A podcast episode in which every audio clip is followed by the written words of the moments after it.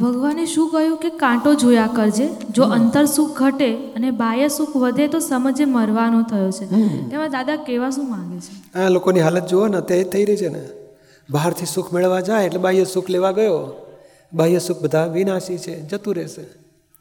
અને એ વધારે ને વધારે લેવા જતો જાય છે તો અંતર સુખ બંધ થતા જાય છે. પહેલાંના જમાનામાં તકલીફો પડતી હતી, પૈસાની આવક ઓછી, મુશ્કેલી પડે એટલે બધા ભેગા થઈને સંપીને રહેતા હતા. અને ઓછું હોય તો થોડું થોડું બધા ખાઈને દાડો કાઢે. તે બાહ્ય સુખ ઓછા હતા ત્યારે અંતર સુખ વધે ને. મમ્મી પપ્પાને દુઃખ ના થાય, ભાઈ બહેનને દુઃખ ના થાય. જ્યારે મમ્મીએ ધ્યાન રાખે, ના મારા બા બહુ એ લોકોને સાચવીને, પપ્પાનું ધ્યાન રાખે, એકબીજાને સાચવતા હતા. તે બાહ્ય સુખ ઓછા હતા ત્યારે અંતર સુખ વધતા હતા.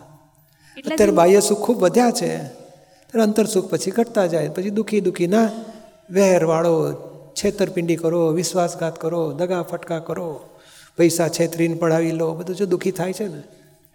અંતર સુખ ખલાસ થઈ ગયું છે એટલે સદબુદ્ધિ ખલાસ થતી જાય છે, હૃદય ખલાસ થતું જાય છે, અને લોકોને છેતરીને મેળવવાની દાનો તો વધતી જાય છે, દુઃખી થાય છે પછી. આ કાંટો જોયા કરજે તે દાદા એક્ઝેક્ટ કહેવા શું માગે છે? એટલે આ જ કે ભાઈ બાહ્ય સુખથી મારે જીવન જીવવું નથી.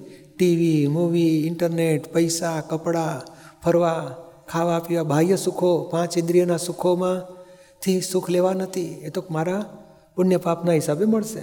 મારે સાચી સમજણથી, હૃદયથી જવું છે. કોઈને દુઃખ આપીને સુખી થવું નથી. બીજાને દુઃખ આપો અને આપણા સુખને માટે તોફાન કરીએ એ સારું કહેવાય? દુઃખી થઈશું. એટલે બીજાને દુઃખ આપવા નથી એટલું નક્કી કરો. મને દુઃખ નહીં, મને સુખ નહીં મળે તો ચાલશે, પણ મારે દુઃખ આપવા નથી કોઈને. મારા સુખ માટે કોઈને દુઃખ આપવા નથી. ઉલટાનું એવું રાખવું જોઈએ કે હું દુઃખ ભોગવી લઈશ પણ હું કોઈને દુઃખ નહીં આપું, હું સુખ આપીશ. તો સુખી થવાનો રસ્તો.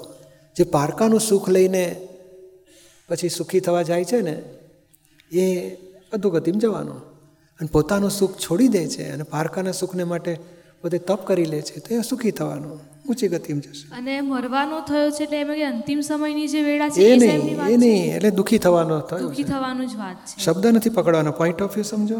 માર ખાઈને મરશે નથી કહેતા, માર ખાઈને મરશે એટલે માર જ ખાશે, એમ ખા ખા કર્યા કરશે. બરાબર, મરી જવાની વાત તો જુદી છે.